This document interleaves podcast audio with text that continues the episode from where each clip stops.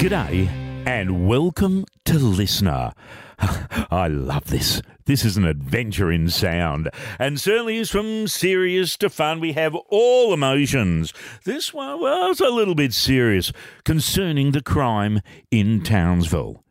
He's a great fella, but he talks about the next generation. Let's have a listen to a little chat I had with Professor Frank Oberklaid. Have we learned from the past, mate? We are learning from the past. It's a really complex issue. There's no really simple solutions. And like all complex issues, it's one step forwards, two step backwards. I understand. Everyone's been using the term complex, mate. It wasn't like that years ago. Well, it's complex from a policy point of view because politicians don't like thinking a long way ahead because the electoral cycles are very short and they're under pressure from their constituents. And, Yeah. and it's no fun. I can really understand the anxiety of people living in Townsville. Nobody likes their cars to be broken into or their houses to be broken into. And they want short term solutions. And they think short term solutions are for the police to lock these kids up. But to their credit, you know, I was very impressed on my visit. I think the police department there are doing a fantastic job. Oh, mate, everyone in this town, Frank,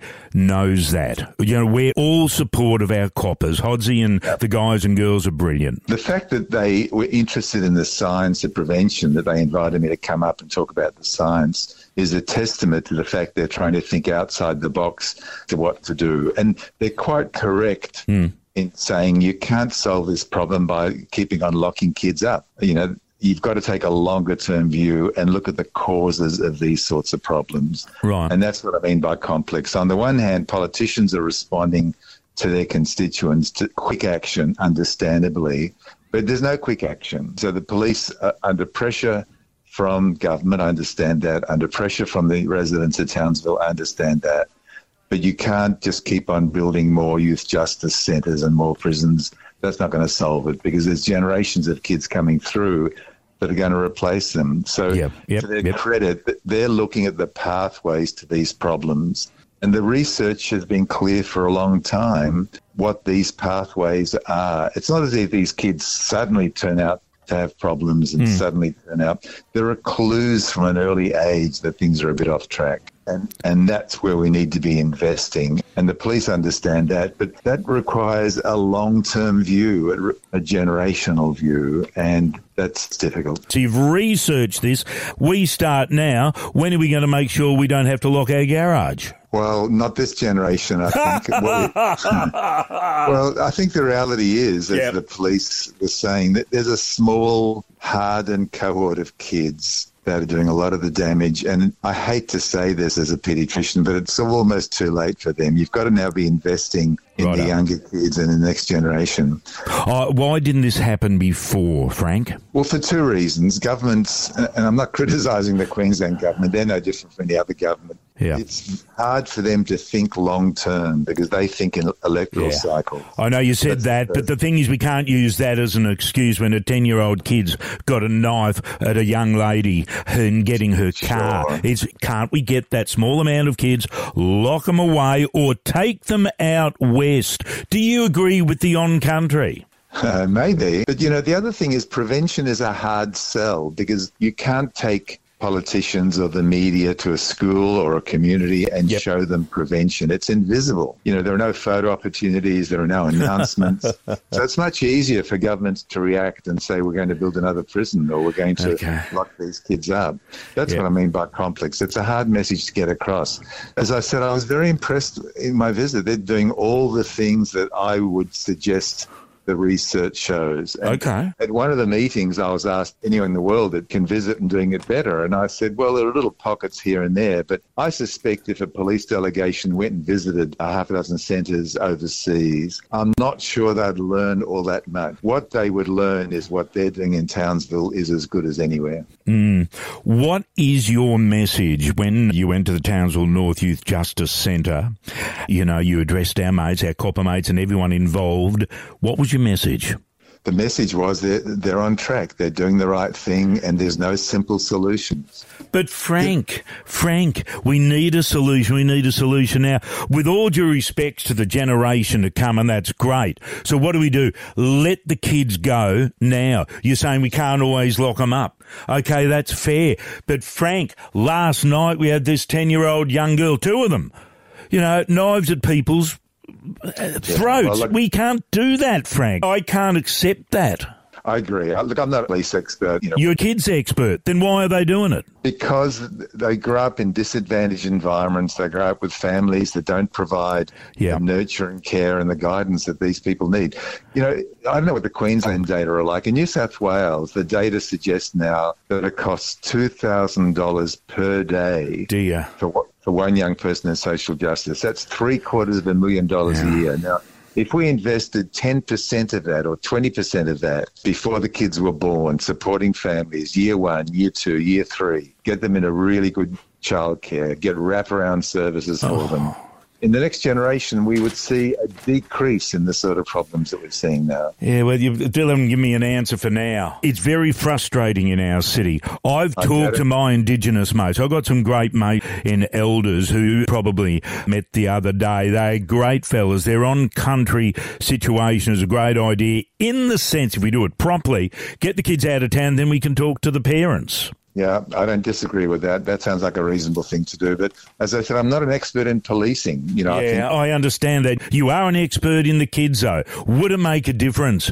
Uh, were you and I brought up different previously? Well, I think we had guidance. I think we had a stable okay. family. I think yeah. we had a family that looked out for us under the circumstances of disadvantage and displacement, mm. these families struggle to do that. So there's alcohol involved. Yeah. These kids have fetal alcohol syndrome.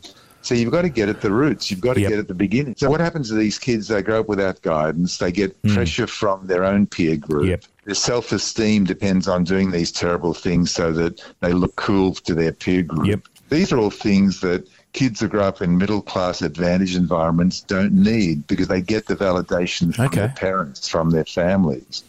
They don't need to steal cars. They don't need to do hold ups to get approval from their peer group. They get approval from their parents. So imagine these kids have grown up in an unstable environment. Parents, for one reason or another, haven't been able to do the sort of things we know kids need. So the validation and the esteem they get is from their peer group. And the way to do that is to do you know, what's happening in Townsville now. So we need to turn that around. Yep. It's not going to happen overnight. It's, it's going to take resources. It's going to take a long term commitment. It's going to take money. But it's even if you don't care about these kids from an economic point of view, you save money down the line. Okay. You know? Yeah. You know, Frank, you know, you're right. There's no doubt about that. And we, we want a great future for these kids. We want a great future for their parents too. We understand that things aren't right. Did we stuff up a generation ago by not looking after these families and kids? Didn't the government do their own research? Didn't they talk to Franks of this world 30 years ago? Look, we've known this for a long, long time, and I think it's challenging for government. But you're right. I think about 15 years ago, the Australian Attorney General, Amanda Vanstone, yep put together an expert working group to look at causes of crime, and it was chaired by Professor Ross Homel, who's a Queenslander. And they published a report, and basically it said if you want to fix up crime, get the early years right. So, yes. quite right. We've had two generations now where we've known the knowledge, we've hmm. known what to do, yep. and we just haven't had the government commitment to do that. We're starting to see that change now, but we still need a significant investment in those early years, supporting families, making sure that kids grow up in the sort of environments we know will help them, we know will make a difference. We've known for years and years and years the sort of environment, the sort of family environment, the school environment that young kids need to thrive and develop to their potential. We've also known for a long, long time those risk factors that stop kids fulfilling their potential. And we know from a very early age, these kids get onto a trajectory that's heading for trouble. We've known that for ages and ages. We just haven't had the significant commitment to do something about it. You know, mate, listening to you is just enlightening, and you're right. Let's hope and pray the next generation is better. And, you know, we can, well, you did say earlier that it's a bit late for these kids that are out on the streets right now. So, yeah, okay, well, that's a point, and justice has to prevail there with those kids. Yeah, they're saying it's never too early, it's never too late. So we shouldn't give up on any kids. We no, that's true. finding solutions for them. It's also been said that those kids don't know the difference between right and wrong. Yeah. I don't agree with that. Yeah, okay. But I think Do you say that? Do you say that these kids don't know the difference? Well, I don't know, but I, what I do know is that the pressure from their peer group. These are kids that have grown up without any validation of who they are, Okay. not knowing who they are. They haven't achieved at school. Maybe have- they haven't even gone to school. So a middle class kid goes to school and learns to read, and the teacher says, you know, nice job, Steve, or hmm. nice job, Jane. And so they're Yep. getting validation Okay. and self esteem and self worth all of the time. I would think many of these kids have missed out on that.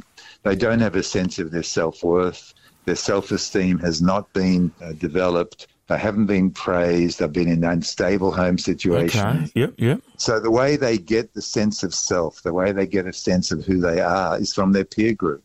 And they're hanging out with a peer group that are doing these things. And the way to get validation is from doing the things that they see their older peer group do. And that's a vicious cycle At 10 years old, my God. Do the governments listen to you? And no doubt our coppers did because they're terrific people at the early action group. Did they listen to you? They're going to make a difference. Yes, they listen, but there's no simple solution. Sustained government commitment over a long period of time. You need to do that despite some constituents who want short term action.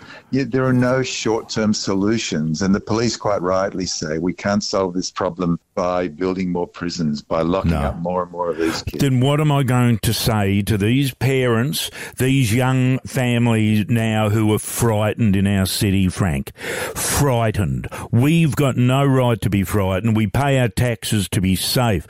Governments take the money that we pay them to keep us safe. That's fraud. We are not safe. We are frightened. Tell us the answer, Frank. I learned of a whole diversion programs, getting kids off the streets, Yep. giving them alternate things to do, partnerships with sports clubs, with businesses, Yep. with apprenticeships. We just have to find different ways of these Yeah. kids getting praised, of these kids building their self esteem. Yep. The police in Townsville have got a whole range of diversion programs and intervention programs that I was very impressed with. And that game for these kids that are already in trouble, the way to get them off the streets is to give them alternate environments where they learn to feel good about themselves, where they learn to pick up Hmm. skills, with a view then down the line with the young people to holding down a job, doing an apprenticeship, Yep, yep. earning money. They get self esteem that way. You know, you're right. We've discussed it all now, Frank, and you know that's great for our future. And I feel a little bit concerned about the problem now. As I go home, my girl's been at home alone. Is she frightened?